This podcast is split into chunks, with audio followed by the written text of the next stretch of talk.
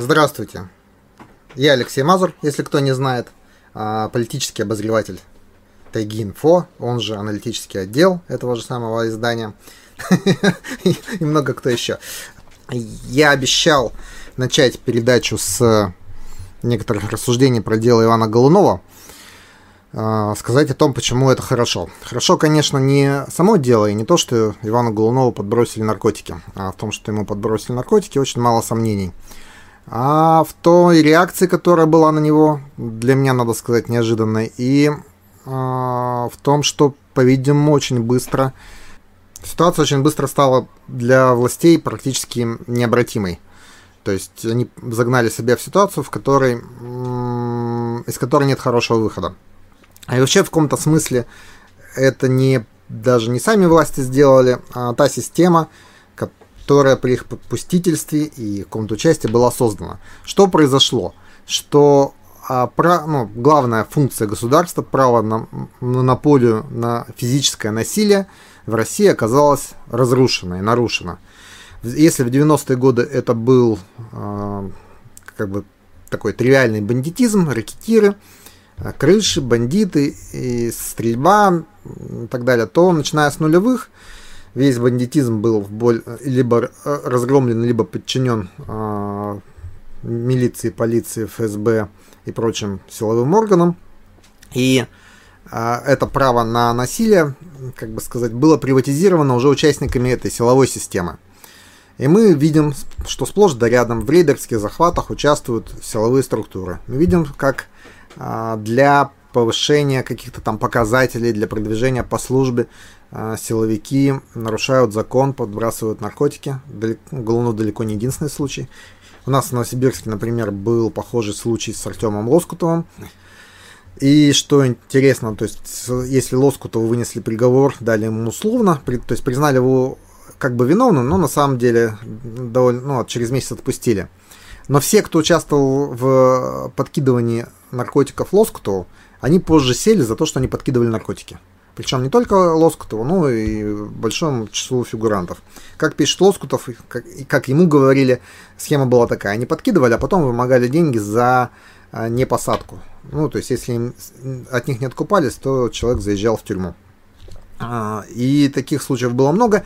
И хотя эти оперативники сели, те люди, которые они посадили, а, продолжают сидеть. То есть в этом смысле справедливость не восторжествовала в полном объеме. Но это все продолжалось, и такой инструментарий у даже не у власти, а у бизнесменов. То есть, вы понимаете, полиция превратилась в такой магазин. Можно прийти и купить ряд силовых услуг. А, понятно, это не дешевые услуги, там говорят, что там сотни тысяч долларов стоят некоторые а, вид, виды из этих услуг. И понятно, что чем ближе к финансовым центрам, к Москве и так далее, тем дороже.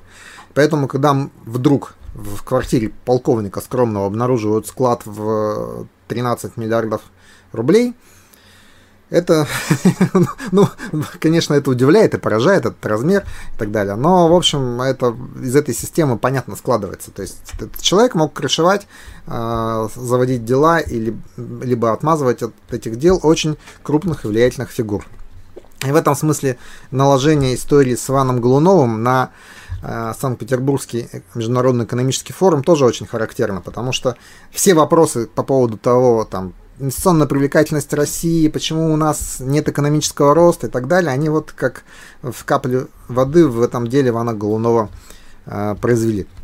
Что же произошло дальше? То есть почему типичная операция, в общем-то довольно типичная, э, дала сбой? Ну, во-первых, она была применена все-таки очень неразумно по отношению к представителю журналистского сообщества.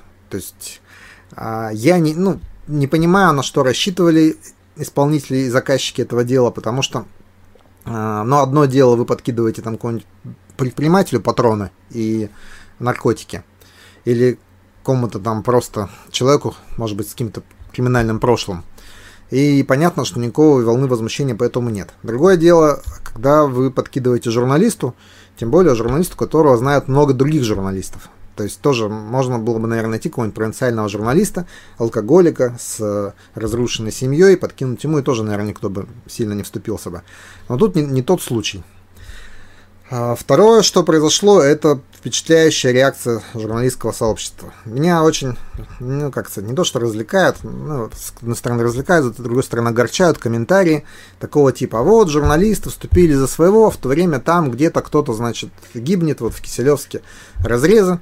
От разрезов люди э, гибнут, дышат угольной пылью, а он там сидит, страдает за тоже за подброшенные наркотики еще кто-то, а он там бизнесменов по беспределу закатывают и так далее. Все журналисты молчали, а тут, значит, журналисты за своего вступились, стали стоять в пикетах, публиковать вот эти вот э, развороты, ну даже не развороты, главные страницы на своих изданиях деловых про Ивана Глунова.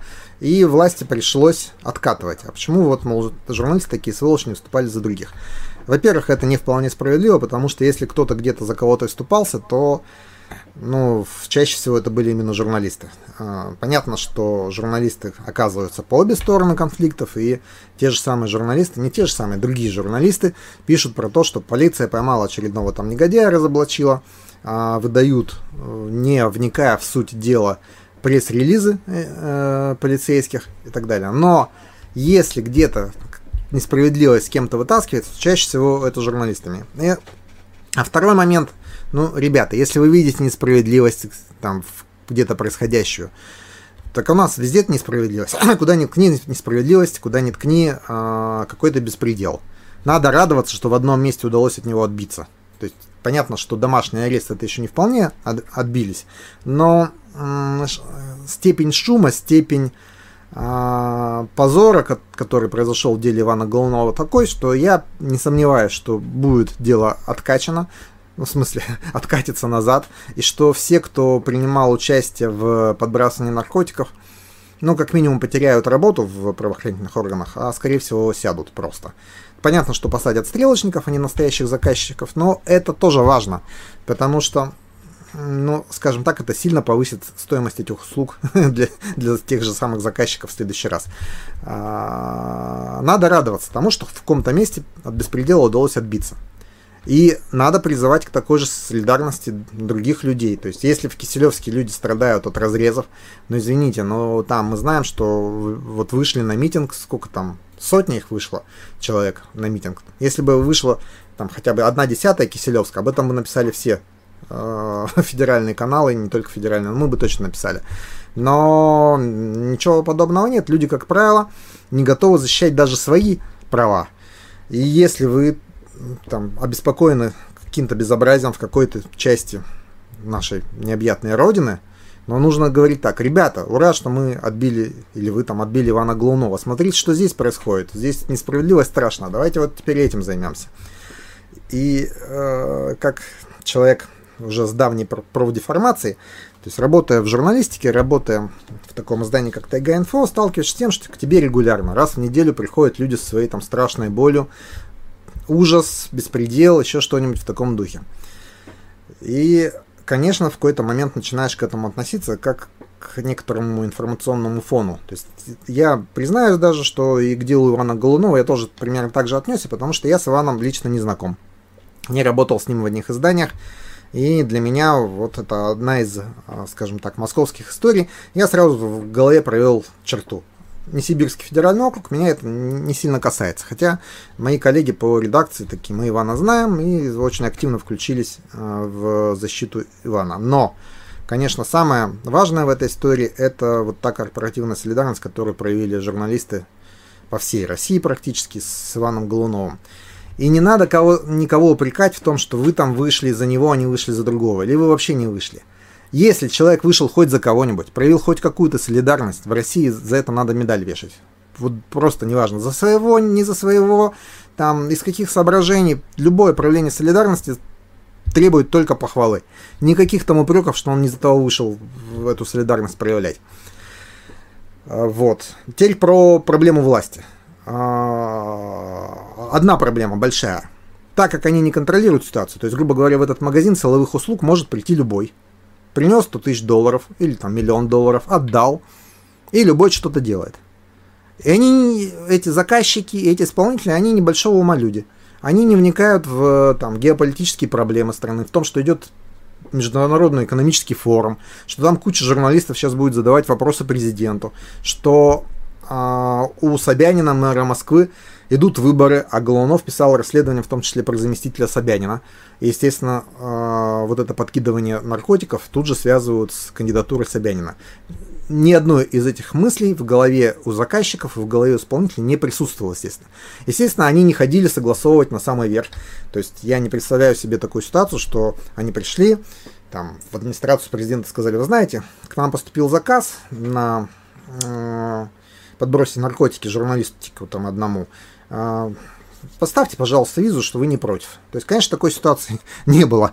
А, может быть, по каким-то вещам она такие, ну и происходит согласование, но, как правило, нет. То есть, получается, что люди в какие-то, у одних есть деньги, а у других есть э, там возможность проведения силовых акций, берут и подставляют свое руководство в самый неподходящий момент. И что с этим делать? Ну, то, то есть понятно, что да, э, как сказать, после Голунова-то будет много еще других случаев, потому что практика-то повсеместная. Просто раньше она сходила с рук. Она сходила с рук еще потому, что многие наши уважаемые граждане, а может и не очень уважаемые, как это сказать, проявляют такой моральный релятивизм. То есть такие, а может быть этот Голунов наркоман? А может быть он действительно одной рукой писал расследование, а другой на нарколабораторию, так сказать, вел в, в своей квартире.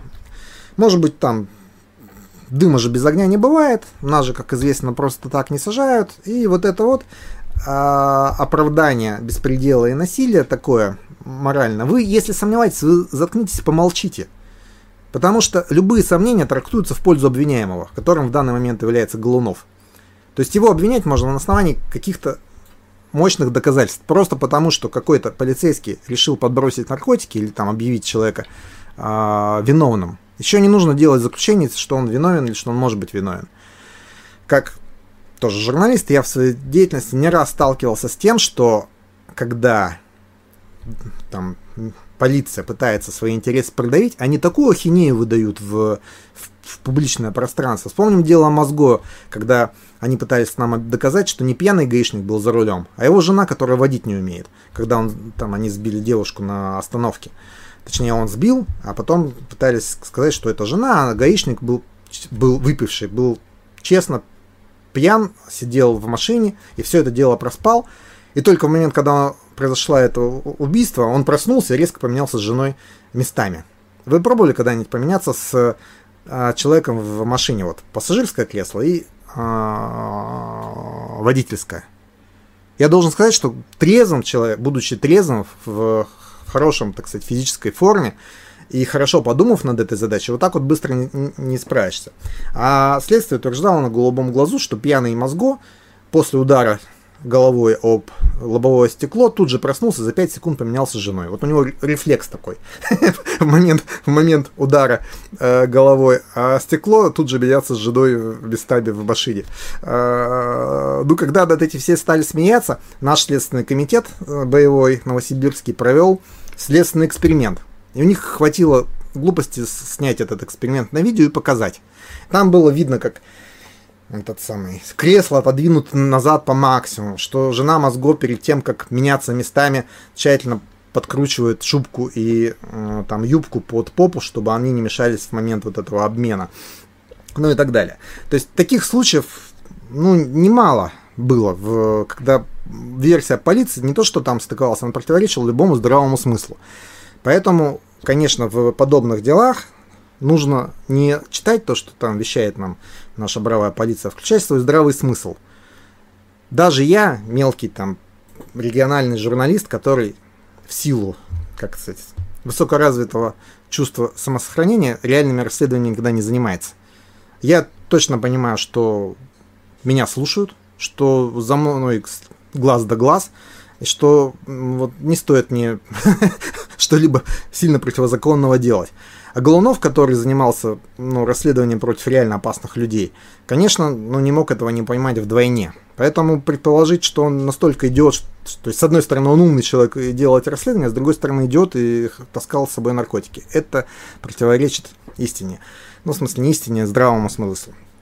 А, поэтому, если вы моральный релятивист, вы свои сомнения держите подальше, потому что люди типа меня могут подумать, что вы не просто дурак, а, кстати, ну, ну подлец, негодяй, который не понимает, не может в элементарных вещах отличить плохого от хорошего. Ладно, ну про... Да, и теперь по поводу власти. То есть стало понятно, что им это дело кушать и кушать. То есть я думаю, что у них сейчас стоит задача, как можно быстрее выпустить головного, чтобы э, на этом фоне в шум прекратился хотя бы.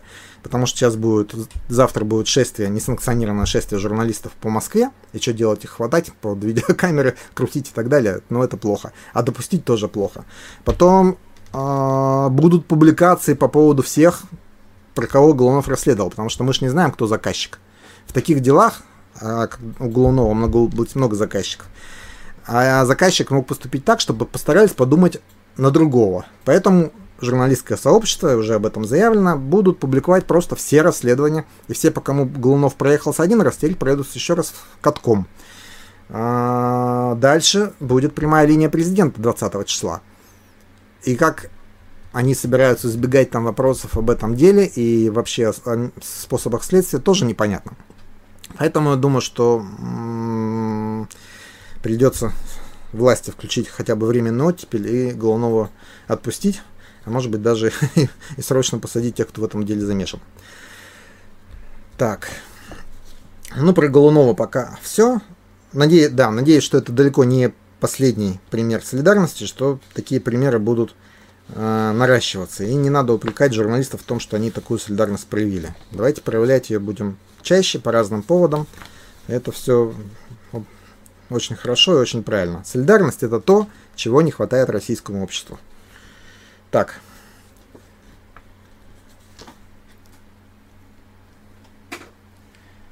Так, Никитыш, у меня ваших вопросов еще две страницы с прошлого. Давайте сначала на эти ответим. На что, на что рассчитывали заказчики? Они думали, что это заказная статья конкурентов. Видимо, терять им было уже нечего. Ну, так как мы не знаем, кто именно заказчики, то трудно судить об их мотивах. Но наверняка они рассчитывали на то, что общество это скушает. Я думаю, что существенная доля этой уверенности стояла в том, что Глунов э, является журналистом «Медузы», которая, как мы знаем, ну, эмигрантское издание, то есть они находятся в, в Латвии, и э, можно было на него быстро повесить, что он национал-предатель, так как работает на латвийское, грубо говоря, издание, что э, наркоман, ну, в общем, ну, в общем, весь набор ярлыков повесить и сказать, ну, конечно, что, что ж вы хотели. Э, как это сегодня... Там, как э, сегодня слушает джаз, а завтра Родину продаст. Поэтому э, думаю, что просто они работали по отработанной схеме, пришли в полицию, спросили, какие у вас есть варианты услуг. вот у нас, нам тут мешает один журналист. Им сказали, ну давайте так и так. Нам всегда это сходило с рук, всегда мы так делали, никаких проблем. Ну и все, и, и поехали. А, да, эксцесс исполнителя. Это не, не эксцесс исполнителя, это проблема потери э, монополии власти. То есть, когда нет, нет структуры, которая бы решала, что можно, что нельзя. И тогда в этом случае эксцессы исполнителя становятся неизбежными. Мало того, есть еще одна проблема. Скажем так, 10 лет назад или даже 8 лет назад, ну, скорее всего, это прокатило бы. Сейчас бы не прокатило, а сейчас не прокатило, потому что общество тоже меняется, и журналистское сообщество меняется, и общество меняется, и степень го- готовности терпеть этот, ну, беспредел меняется. То есть ощущение, что беспредел становится а, такой серьезной проблемой, он нарастает. Еще скажем так, несколько лет назад, ну там где-то кого-то посадили, но меня это не касается, потому что вот сажают там людей из группы риска, ну этих оппозиционеров сажают, ну и хрен с ними. А там журналистов сажают, дайте журналисты, че, все врут так, им надо там, там, знаем чего эти журналисты стоят, пускай сажают, вот. Сейчас не, не так. Хотя все равно, как мы видим, этих моральных релятивистов полно, я, вы знаете, жалею, что нельзя Россию поделить на две части. Вот кто хочет Сталина, моральный релятивизм, тем одну Россию и пускай кушают там по полной. А кто не хочет, тем другую. К сожалению, мы э, должны жить в одной России, и поэтому приходится бороться за права всех сразу. И тех, и других. В 60 давно беспредел, но охват меньше. А, во-первых, ШИЕС тоже стал большой проблемой для федеральной власти. То есть он, да, он не выходит на федеральный уровень, побратим Вологодска, откуда он к нам. Там, конечно, на ШИЕСе очень шахтеры, стучавшие кас касками в Кузбассе. Мифология с ну, на ШИЕС или ШИЕС, я не знаю, как правильно ударение ставить, а, едут люди определенного склада, определенного характера, но, несомненно, там ну, это выльется в какую-то, ну, в более в длинную и тяжелую историю, но, к сожалению, из нее нет позитивного выхода, потому что ну, в случае Голунова позитивный выход понятен. Голунова отпустить, тех, кто подбрасывал наркотики, посадить. Позитивный выход позитивный. Все понятно, непонятно. Все понятно. Ну, скажем так, разобраться как следует. То есть, даже если предположить там, на, на долю одну миллионную, что Голунов, может быть, был виноват, ну, хорошо, пускай будет суд, разбирательство, ну, честный суд, насколько это возможно в нашей стране, богоспасаемой. Там две проблемы. Одна проблема московского мусора. В Москве же его хранить нельзя, то есть куда-то его будут вывозить. Конечно, можно найти регион, как это сказать, по покладистее, чем северный регион, и свозить туда. Но, но это тоже же не, как сказать, не, не совсем выход. Мусороперерабатывающие заводы, чтобы перерабатывать мусор в ноль, как это делают в некоторых странах, ну, для Москвы себе может это позволить, на самом деле, и мог, могли бы так сделать. Но, во-первых, технологий у нас таких нет, перерабатывать не умеют. Ну, в общем, это будет делаться лет 10. А мусор-то вот он сейчас копится. И второе, что люди, которые приходят на, на митинги в Архангельске в 6, они требуют вещей почти невозможных. Что это? Изображение не очень, извините. Алексей, вы смотрели сериал «Чернобыль»? К сожалению, нет, но обязательно посмотрю. Как относитесь к Михаилу Хайзену? Верите ли в его анализ текущей ситуации в России и мире? Нет, не верю. Ну, я, знаете, я Хазина мало смотрел и слышал, но ну, есть такое понятие бритва Акама. Это э, давайте мы отрезать ненужные сущности, если э, проблема объясняется более простыми вещами. То есть вот Хазин там вещает про мировой кризис того, мировой кризис всего, но, ну, во-первых, факты не очень соответствуют. То есть мировой кризис – там регулярно преодолевается, весь мир развивается, при, ну, экономика всего мира растет, а в России не растет. Это означает, что наш кризис носит какой-то другой характер, не тот, что во всем мире. И ну, давайте мы, может быть, своим кризисом позанимаемся, а не мировым. У меня был спор с моей знакомой одной, которых, ну, как сказать, видимо, Хайзена начиталась она мне объясняла, ты не понимаешь, Леша, в России обязательно будет развиваться, потому что есть мировой кризис, и вот если мы сейчас не изменимся, то мы погибнем. Это все прекрасно, конечно, я даже с этим согласен, что если мы не изменимся, то мы погибнем. Но а, проблема в том, что в каждый данный момент нашей элите выгоднее сохранять текущее состояние, чем, а, чем что-либо менять даже с учетом того, что вся страна будет деградировать, и, ну или, скажем так, не будет развиваться. То есть сильной деградации тоже, наверное, не будет. Ну, будет как сейчас, и вот примерно так, и довольно долго, наверное. А. Почему по его расследованию возбуждались уголовные дела? Уголовные дела возбуждаются не людей, сажают и так далее. Но более крупные сошки имеют ну, крышу, соответственно. То есть каждый вор в нашем государстве знает, лично знает, он просто лично с ними знаком, тех людей, которые должны его сажать. И когда мы у этих людей, когда их потом ловят и сажают, обнаруживаем миллиарды рублей в квартирах, то это вот именно из таких знакомств произрастает. Поэтому все переплетено, поэтому ну, с чего оно будет возбуждаться. Но бывает, что возбуждается. Бывает, что нужно от финансовых потоков отлучить одних людей, посадить на других. Вот там бывший директор клиники Мишалкина Тарасков к Путину обратился и пишет, что лидерский захват клиники хотят э, захватить финансовые потоки. Внимание, вопрос. А кому эти потоки принадлежали ранее? то, есть, то есть там были эти потоки, они куда-то канализировались помимо того, куда надо или нет. Но люди, которые занимались закупками в э, клинике Мишалкина, говорят, что, говорят, что были очень странные закупки, и было их много. А, имущество господина Караськова, которое в Новосибирске и в Нью-Йорке вроде бы тоже говорит примерно о том же. Поэтому правы, как говорится, оба. С одной стороны, наверное, было за что там арестовывать, сажать, а с другой стороны, скорее всего, это произошло, потому что ну, потоки решили перераспределить. Посмотрев Чернобыль, я пришел к выводу, что сегодняшняя Россия мало отличается от СССР образца 1986 года. Сейчас, если произойдет такая трагедия, государство не сможет ничего сделать. Да, в этом смысле согласен с вами, что, ну, то есть, да, как-то вы э, немножко противоречите, на самом деле сильно отличается, потому что СССР образца 86 года мог еще много чего сделать, в том числе смог в существенной степени там, локализовать и ну, нейтрализовать Чернобыльскую катастрофу. Сегодняшнее российское государство мало на что способно, потому что э, вот эти годы ну, скажем так, очень многие институты, а в основном государственные институты, деградировали. То есть шла постоянная деградация, и это мы видели, например, в деле МЧС, когда выяснилось, ну, неделю начинается, после зимней вишни выяснилось, что пожарники наши не умеют тушить такие пожары. Да? А...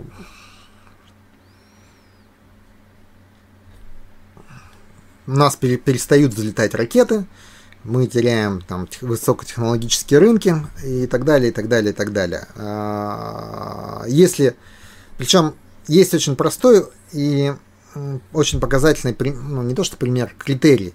Люди, которые глубоко в отрасли, вот в любую отрасль возьмите, там атомную, науку или еще так-то, вот специалистов оттуда, они очень пессимистично настроены. То есть чем человек более информирован, тем он пессимистично настроен в этом смысле, э, как это сказать, самые такие, ну, самые большие критики системы, они как раз внутри системы находятся. Просто они видят, что происходит, и у них, ну,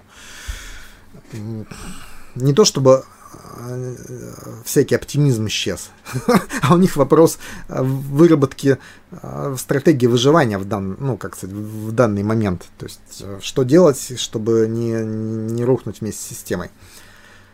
Будет ли в августе очередное крупное потрясение? Ну, я не думаю, что эти крупные потрясения привязаны к августам. К сожалению, или к счастью, или, в общем, не знаю как, но потрясение происходит всегда неожиданно. Потому что то потрясение, которое ожидают, к нему готовятся. И оно не происходит. Почему в России нет цветных революций? Потому что российская власть в течение 20 лет только делает, что готовится к цветной революции. Поэтому цветной революции в России не будет. Но будет что-нибудь другое. Алексей, у вас не возникает дежавю? То, что ранее было у нас в Новосибирске, даже по отношению к вам, как журналист, я помню нападение на вас, сейчас в Москве происходит. Или журналист зеленый. А, нападение было не на меня, а на Евгения Мездрикова. А, ну, такие случаи происходят постоянно. Но видите, кстати, кстати говоря, такой тоже, ну, момент. А, в Новосибирске подбрасывали наркотики Артему Лоскутову, но он не был журналистом, как это сказать, организатор монстрации. А у нас было нападение на Евгения Мездрикова. Там, кстати, тоже был замешан сотрудник правоохранительных органов. Он, как сказать, координировал нападавших. Ну, правда, это не было признано следствием и судом, но было известно, что он им передал адрес, по которому живет Евгений Мездриков. Ну, якобы живет, потому что на самом деле там не жил. И когда пошла ну, пошел поиск этих нападавших. Он одному из них позвонил сказал, что делаете, вас уже ищут, вас уже объявили в розыск. Вот. Но этого человека уволили из полиции, то есть доказать его, как сказать, организующую роль не удалось. И, кстати говоря, мы так и не знаем точно, кто был заказчиком этого нападения. И зачем оно было, это тоже некоторый маразм. Но, к сожалению, вот беда в этих вещах, в рисках и так далее. То есть, если ты просчитываешь риски, рассчитывая на умных людей, то можно как-то там просчитать, уберечься и так далее. Но, к сожалению, очень много идиотов. И вот это уже не, не поддается никому просчету. Это такая ну, постоянно текущий риск э, в наших профессиях, как общественников, так и журналистов. Э, Никита Шеремет. Про август не соглашусь, на август приходит сезонный пик падения цен на нефть. Поэтому многие экономические кризисы начинаются именно в августе.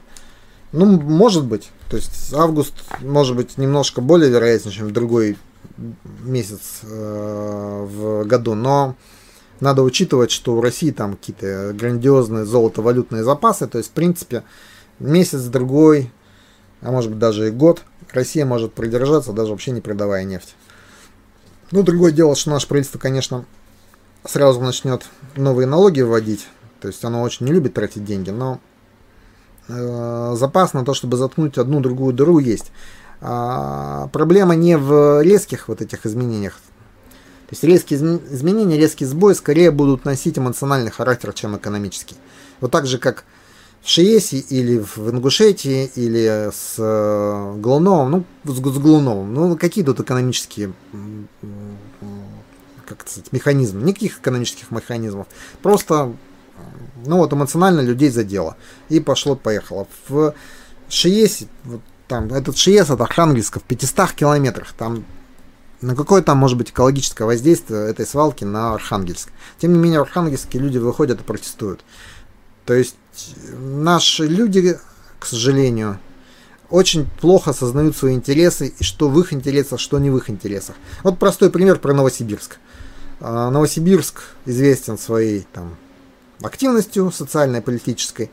И были известные протесты в Новосибирске по поводу э, повышения тарифа ЖКХ на 15%. Прошло несколько митингов, жители города отстояли, ну, в общем, добились того, что эти, это повышение откатили. Потом пришла мусорная реформа, и ценник за вывоз мусора вырос там в два раза. Ну, в общем, примерно те же деньги, что были бы за повышение тарифа на ЖКХ, теперь люди отдают за повышение, на повышение за мусор. Никаких протестов. Людям приходят квитанцию, не такие, о, квитанция, да. Но что за мусор надо заплатить? Идут, платят. Хотя, казалось бы, одно и то же. То есть люди не умеют считать э, ну, цену политических решений, которые принимает правительство. Там НДС, Платон, платные дороги, этот самый, тот налог, другой налог, э, какие-нибудь там кассовые аппараты для малого бизнеса. Вот валят, валят, валят правительство. Люди молчат, молчат, молчат, молчат. А потом начинаются такие взрывы. То есть, а вот это вот нам не нравится. И понятно, что это прерывается в том числе то недовольство, которое накоплено по другим вопросам. Вот этот э, талончик, за, ну, в смысле, квитанция за мусор, э, квитанция за какой-нибудь там кассовый аппарат, то все, и вот копится, копится, копится, а потом бац, вот собачку, например, задавила машина какого-нибудь полицейского начальника. И вот за собачку люди выйдут и там, развер, раз, как сказать, э, массовый митинг соберут совершенно непредсказуемо, иррационально. Это, с одной стороны, плохо, с другой стороны, хорошо, потому что э, ну, невозможно ко всему приготовиться. То есть власть, власти эти риски, они нарастают, и она должна будет на них реагировать. То есть, ну, либо же доведет страну до, до чего-нибудь плохого. Так. Ну ладно, давайте отвечим на предыдущие вопросы. Вот. Известный политолог Евгений Миченко в одном из своих интервью заявил, что существует риск распада государства, то есть России. Насколько бы вы оценили данный риск? Надо сказать, что распад России является постоянным таким, постоянной пугалкой. А, постоянно о нем пугают как те, кто, ну, условно говоря, патриоты говорят, мы не допустим развала России, что само собой уже предполагает вероятность этого развала. То есть, если вы чего-то хотите не допустить, значит, эта угроза есть, существует, она реальна. С другой стороны, ну, интеллектуальные провокаторы тоже этот тезис используют. И тоже понятно, что в каком-то смысле развал государства неизбежен. То есть ни одно государство не существовало там, дольше двух-трех тысяч лет. И Россия, что будет на месте России, то, где мы живем через тысячу лет, никто не знает. То есть, скорее всего, будет что-то, какое-то другое государственное образование, или будет конфедерация какая-нибудь евразийская, ев, Евроазиатский союз, евроазиатско-американский, я аж не знаю какой. А, понятно, что в целом в мире тенденция на, как это сказать, на, на рост кооперации и вот это вот а, объединение стран, государств. То есть нам только кажется, что мы ну, живем в совершенно независимом государстве. Ну, я извиняюсь, что это тезис нот, нот о том, что мы под оккупацией. Но нет. Есть огромное количество правил, законов, международных там, правил торговли, вексельное право, еще так далее, так далее, которые одинаковы во всех странах мира. И вот эти там законы, они перенимаются не потому, что мы э, под какой-то оккупацией находимся или там в каком-то соглашении, как там Вашингтонский консенсус, неважно какой, но и потому, что это, ну, многие из этих законов есть хорошая практика, которая помогает развитию государства. То есть, если вы его принимаете, у вас в государстве возникают институты, которые позволяют этому государству развиваться. Очень характерно в этом смысле, например, 20 как сказать, 20 пункт э, Конвенции ООН о борьбе с коррупцией, ну, где говорится, что чиновники должны объяснять, откуда у них взялось их богатство. Если он не может это объяснить, то это преступление, он должен сесть в тюрьму.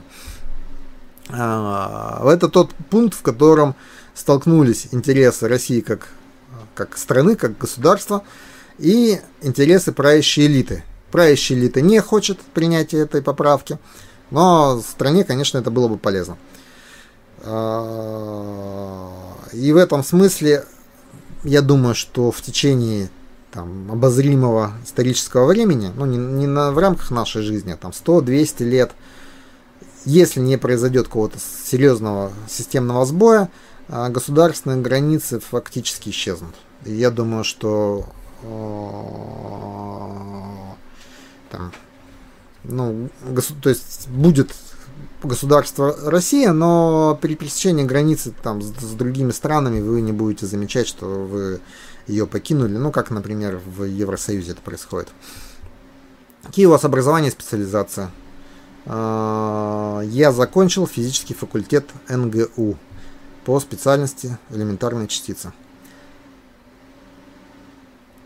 Сентябрь, Питер, похоже, будут потрясения. Я думаю, что на этих выборах, которые предстоят в сентябре, будет много сюрпризов. А, достаточно много. Но думаю, что прям потрясений не будет, потому что, ну, по двум причинам. Во-первых, как показала та же пенсионная реформа, народ затаил злобу и свое негодование – и проявляет его как раз в ходе выборов. Но тот же народ не готов выходить на митинги, пока не готов, во всяком случае. То есть, что там будет в сентябре, непонятно. Но понятно, что в политической системе произойдут существенные изменения, потому что сейчас она тотально монополизирована, а после сентября в ней появятся какие-то элементы, которые начнут вести себя несистемно. Ну и это будет, как сказать, ну таким существенным вызовом системе. У системы есть много, у нее глубоко эшелонированная оборона. То есть первое это линия это полная тотальная контроль над всеми политиками. Второй э, это такой сохранение большинства, ну, тотально. Ну, да, будет там один несистемный политик, другой несистемный политик, их можно маргинализировать, как-то там шлемить, клейма, клеймить, как этого Коновалова в Хакасе. Следующий этап это когда система потеряет контроль над большинством. И тут тоже ничего страшного, потому что наш средний россиянин, его политическая культура такова, что ты садишь трех человек за стол вместе, они тут же друг с другом разругаются и будут друг друга ненавидеть больше, чем систему, которая, а, ну, с которой они пришли бороться, якобы. А, то есть в режиме разделяя власть, вот Ельцин, например, правил при рейтинге 8%. Э, против него было большинство Госдумы, против него э, было большинство населения, политических партий и так далее. Ничего, он проправил 10, ну не 10 лет, там 6-7 лет он проправил, передал власть преемнику, преемника радостно избрали, потому что он не похож на Ельцина, не вдаваясь в вопрос, а почему он стал преемником и насколько изменились правила игры, вообще-то говоря, в системе. Они никак не изменились, по большому счету. То есть там произошли некоторые подладки, то есть в конце концов они изменились довольно сильно, но суть системы, ну, я вам скажу, как сформировалась при не так она до сих пор примерно такая остается. Алексей, вы слышали про Игоря Путина, двоюродного брата ВВ Путина и участие в отмывании 237 миллиардов долларов? Я не вникал, то есть я слышал, я не вникал глубоко в вопрос, потому что тоже разделяю на то, в чем я пытаюсь разбираться, на том, что даже не пытаюсь. Но я так понял статьи, которую я прочитал, бегло прочитал, что он не то чтобы участвовал, он стоял где-то рядом, он был в банке, а через этот банк шли деньги, в том числе через него, не только через него. Какую он там роль играл, Скорее всего, никакую. Скорее всего, он где-то там, он даже, может быть, не знал чего об этом. Я думаю, так. Ну, опять же, про Игоря Путина и его отношения со своим двоюродным братом, насколько я понимаю, никаких там отношений нет. То есть он как-то пользуется своей фамилией, но без, э, ну, не широкомасштабно. То есть даже с ближайшими друзьями Путина не сравнить. Игорь Украинцев. Алексей, спасибо вам за сегодняшнюю статью про Сталина. А как вы думаете, нынешние новосибирские коммунисты, особенно молодые, по-настоящему почитают и любят Сталина? Или это с их стороны лицемерие? Ну, ну как, я же не вскрою им черепную коробку и не залезу туда. То есть я знаю, что некоторые из них не были коммунистами, пока не стали работать на коммунистов. Ну, в смысле, э, на обком КПРФ или на мэрию Новосибирска. И поэтому я думаю, что да, что в отчасти, знаете, у меня есть такое, ну, такая фраза есть, что э, мировоззрение человека часто определяется местом получения зарплаты. То есть это имеет место. как говорил Макс, бытие определяет сознание. Поэтому, конечно, люди, которые связаны с КПРФ, чья а, политическая карьера дальнейшая зависит от успеха КПРФ, они будут разделять ее тезисы, и если КПРФ сказала любить Сталина, они будут любить Сталина. Александр Горев. Добрый вечер. Была бы польза города от городского праймериз межпартийного, если бы он состоялся. Польза была бы, если бы кто-нибудь смог организовать этот праймериз ну, убедительно и качественно. Проблема в том, что чтобы праймериз прошел убедительно, качественно и так далее, в нем должно принять большое, очень большое количество горожан. А, я видел несколько праймерис, демократических, не демократических, неважно, нескольких праймерис, а, которые пытались проводить. Они всегда ломались на том, что приходила какая-нибудь сплошная ученая группа небольшая, там 200, 300, 400, 500 человек в, в размерах Новосибирска.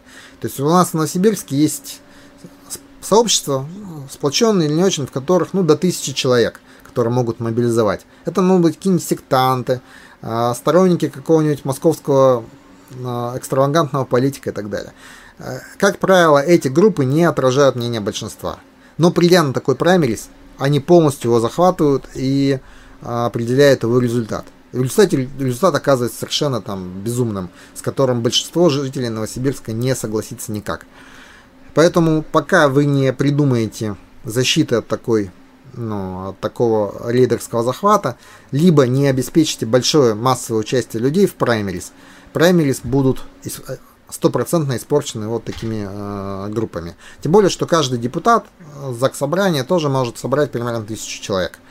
Поэтому, ну, если в праймерис, вот моя оценка такая, что если в Новосибирском праймерис участвует меньше 10 тысяч человек, то его результат не валиден, неадекватен. Сыграл ли роль в судьбе Юрченко известный племянник? Ну, в смысле, имеется в виду племянник Путина. Не знаю, думаю, что нет, потому что на Юрченко постоянно, ну, в постоянном режиме писала всякие доносы, э, там, жалобы и насылала проверки наше полпредство, которое тогда возглавлял Толоконский. Я думаю, что эта работа такая планомерная, очень настойчивая, она сыграла гораздо больше, чем там мелкая обида э, племянника Путина. Так, продолжим. Вопросы от Никиты Шеремета. Сегодня речь идет о четвертом числе. Акции «Газпрома» резко выросли на слух о возможной ставке Миллера. Почему биржевые игроки так рады этой отставке? Ну, к сожалению, мы не можем утверждать, что именно э, отставки Миллера они рады, потому что часто на бирже там скачки курса бывают по каким-то ну, своим внутренним причинам или внешним, и просто могло совпасть, что пошли слухи об отставке Миллера, и вот выросли акции Газпрома. Но вообще-то говоря, Если мы посмотрим на то, как «Газпром» инвестировал свои деньги, о том, на том, как падала его капитализация, на том, какое образование у Миллера, какая у него была а, биография до того, как он возглавил «Газпром», то мы поймем, что скорее рынок, наверное, будет оценивать руководство Миллера «Газпромом» как отрицательный фактор. То есть, если проходит сообщение о том, что Миллера меняет на, на кого-то, то скорее это положительный фактор. Но вовсе не факт, что именно так это было. Потому что, ну, на самом деле, Миллер это же не сам по себе он возник. Миллер это часть нашей системы управления, которая сажает некомпетентных людей на ключевые должности. Она их сажает не потому, что там вредители. Ну, то есть они, конечно, вредители по, фак, по факту получаются, но э, у них цель не навредить э, делу, а у них цель взять его под контроль. Чтобы взять под контроль какой-нибудь там, предприятие, финансовый поток и так далее. На это место нужно посадить надежного человека, которому ты доверяешь. Как правило, это либо родственники, либо близкие друзья. Вот и все. А, к сожалению, ты среди родственников и близких друзей не всегда можешь найти компетентного специалиста в данной отрасли. И поэтому приходится использовать тех, которые есть. Насколько вы оцениваете экономический эффект от отмены регуляторной гильотины в России? Есть точка зрения, что это даст 1-2% к ВВП. Не получится ли, что после отмены гильотины ответственные лица Орешкин просто добавят плюс 1% к отчетности роста ВВП за следующий год? ну, я тоже не вникал в регуляторную гильотину. По-моему, речь идет наоборот. Не об отмене, а об введении, что а, нельзя проверять а, предприятия больше какого-то там числа раз или больше, ну или вне в рамок плановых проверок. Но, но это, то есть все вот эти вот реформы, они находятся в, вот как раз в той зоне, где система пытается реформировать экономику, наступая себе самой на хвост. То есть, ну как, как они будут от, отменять ну, проверки, если они же сами на них сидят и на них живут, можно сказать. То есть тогда нужно в каком-то другом месте увеличить число проверок, если здесь от, отменят. Поэтому э, пока не будет давления от бизнеса и от граждан снизу, сама система себя не, не, не начнет реформировать. Это не, не, надо, не надо обольщаться тут.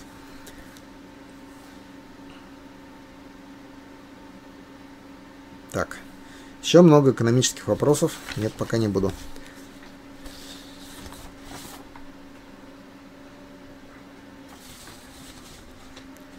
Почему для многих россиян величие страны важнее качества жизни? Есть же невеликие страны с высоким уровнем жизни. Швейцария, Норвегия, Австралия, Сингапур и так далее. Потому что нас так воспитывали в течение столетий.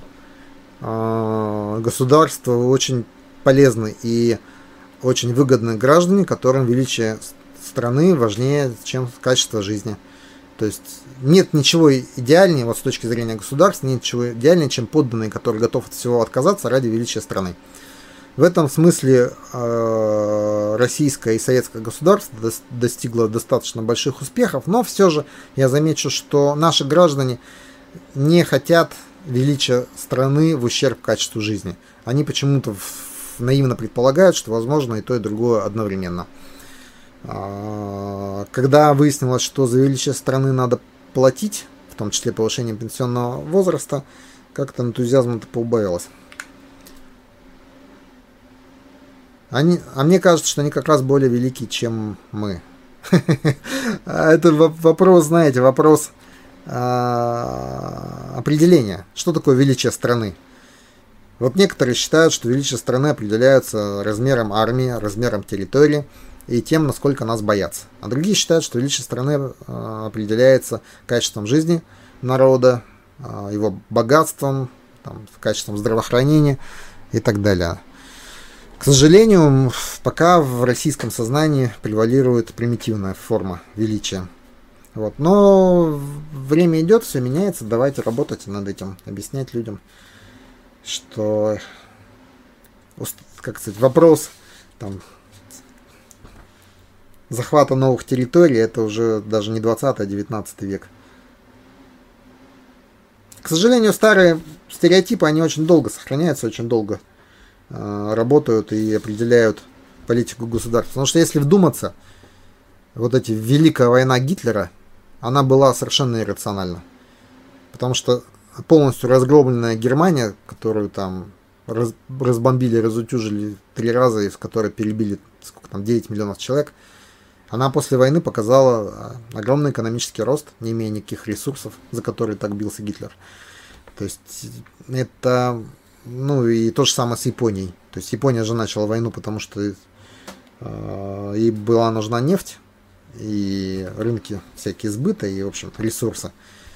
А потом бедная Япония, у которой вырвали все зубы и которая осталась без ресурсов каких-либо, выросла до второй экономики мира. ну, сейчас она уже не вторая, конечно.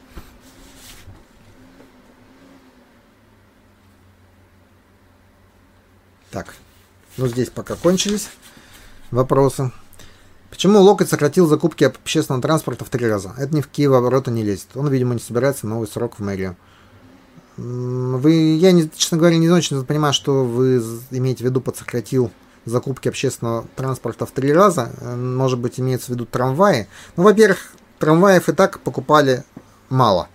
То есть, по моим оценкам, чтобы нормально насытить нашу трамвайную сеть трамваями, нужно купить 200 трамваев.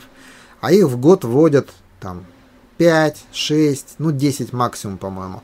Ну, посчитайте, сколько лет надо понадобится, чтобы а, а, ну была большая закупка поддержанных трамваев в Москве. Это, кстати, была хорошая вещь. Но все равно это не, не изменило кардинально ситуацию. То есть, чтобы изменить кардинально, нужно прям решительные такие действия.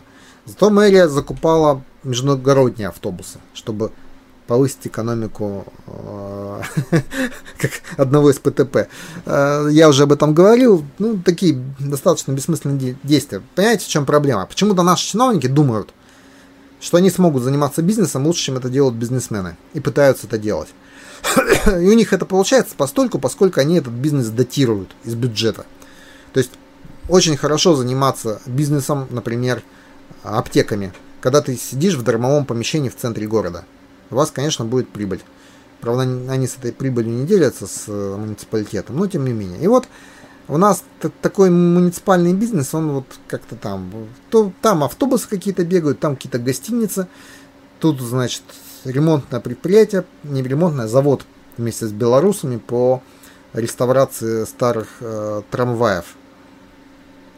Никто, конечно, не занимался вопросом, а насколько это эффективно, а нет ли более а, качественных решений. Ну, то есть по принципу там плохо, хорошо, ну скорее хорошо, ну хоть так, чем никак. Но глубоко не, никто не вникал. А, сегодня написали в СМИ про сокращение закупок ОТ. Я, честно говоря, не знаю, каких вот это, но речь о трамваях или нет. Потому что кроме трамваев, мэрия никаких, никакого общественного транспорта не закупала. У нас практически весь общественный транспорт, который ходит по городу, он принадлежит частникам. Я думаю, что нет смысла, э, ну, кроме троллейбусов, трамваев, которые принадлежат городу, а также метрополитена. Я думаю, что нет смысла э, закупать за счет бюджета весь подвижной состав, потому что ну, там потребуются прямо какие-то фантастические деньги. Зачем? Ты того же частника пусти на маршрут общественного транспорта, но на других условиях. Ты ему плати не за число перевезенных пассажиров, как сейчас происходит, когда он деньги сам собирает с пассажиров, а за то, что он проехал километр пути по маршруту, строго по расписанию, соблюдая там безопасность, э, качество обслуживания и так далее, ряд требований. Вот это очень легко экономически считается. Сколько стоит километр пути? Можно объявить кон тендер. Кто предложит дешевле этот километр, тот и заходит на маршрут. Прозрачная, понятная схема ничего покупать не надо. По городу уже ездит много автобусов. Их просто надо перевести в новые правила. И, и все. И не потребуется вкладывать безумные какие-то деньги.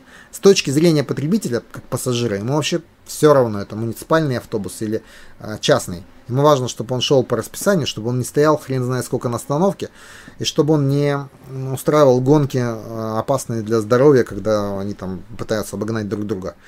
Все, муниципалитет должен организовать работу, а он не обязан быть собственником. К сожалению, это вот коммунизм локтя, он вот проявляется вот в такой там какой-то глупости, что вот нужно, чтобы был муниципальный именно. Зачем? Ты запусти частника, но на конкретных условиях. В октябре мэр Новосибирска Анатолий Локоть заявил о необходимости купить 1146 автобусов, троллейбусов, трамваев. Сегодня озвучили планы закупок АТ, которые сокращены втрое. Но я уже говорю, вот, а что они собираются делать теми автобусами, которые уже ходят? То есть вот они сейчас, во-первых, где возьмут деньги? Один автобус стоит, я сколько он стоит? Ну, трамвай, например, стоит 25 миллионов рублей, самый дешевый. Ну, автобус, конечно, стоит дешевле, ну, там, 2-3 миллиона. И вот э, причем сразу несколько миллиардов нужно отдать на закупку общественного транспорта. Если у вас есть несколько миллиардов, ну давайте мы на эти миллиарды вот как раз переход на новую систему устроим. Э, транспорт купит, купят те же самые ну, предприятия общественного транспорта, которые сейчас есть. Мало того, вот когда вот а что, что в мозгах у людей? Вот предположим, они купят 1146 автобусов, а еще 1000 уже есть, или даже 2000 уже есть в Новосибирске. Это что значит? Что те предприниматели, которых покупали, должны пойти и повеситься, потому что они взяли автобусы в лизинг, а теперь им негде не ездить, некуда возить. А... О, сообщают, что уголовное дело в отношении Голунова только что прекращено. Я же говорил, я же говорил, даже, в, даже до, не дотянули до э, прямой линии Путина. Они уже, чтобы, как сказать, чтобы лишить смысла завтрашний марш на 12 число, уже, э, уже прекратили. Вот. Ну, есть простой критерий по поводу власти. Знаете, Э, как мне кто-то рассказывал, это неправильная теория, но, но красивая, что у Японской империи была такая тактика, что если японская армия, ну, точнее флот приплывал на какой-то остров, начинали его атаковать, то они клали все свои силы, но обязательно его захватывали. И это деморализовывало полностью защитников, потому что, ну, ты видишь, на тебя плывет японский флот, и ты понимаешь, что все, ну, тебе погибель тут, ну, как бы никаких вариантов нет, потому что эти э, япошки не, не остановятся, пока тебя не снесут а, наша политическая система на самом деле очень слаба уже, ну вот которую, как это, она, но она каждый вот стремится ни в коем случае не дать, не показать эту слабость. То есть они стараются стоять до конца и демонстрировать, ну, неуступчивость, э, каменную стену, хотя за этой стеной может происходить паника, они не знают, что делать, там проводят штабы, совещания, там, и так далее. Но снаружи кажется ну, не, не, ну, не, не проламываемая стена. Если стена вдруг подвинулась, это значит, они приняли решение все откатывать, все. То есть как только по Голунову они откатили, что не, не закатали его в СИЗО в наручниках, а дали ему домашний арест, уже стало понятно, что они будут откатывать. И этот домашний арест это просто им способ там собраться, подумать и принять решение. Ну, знаете, вот там, давайте еще один день подумаем, еще день-два подумаем, что мы будем с этим делать. И то же самое было, например, по, там, по мусорным тарифам, не по мусорным тарифам, по тарифам ЖКХ в Новосибирске и по многим другим историям. А, каждый раз, когда люди проявляют солидарность и готовность там, достаточно долго э, бороться за свое дело, они всегда в России побеждали. Почему-то все считают, у нас повальное мнение, что все бесполезно, ничего нельзя сделать. правда стоит в обратном, что ну, что люди всегда чего-то добиваются.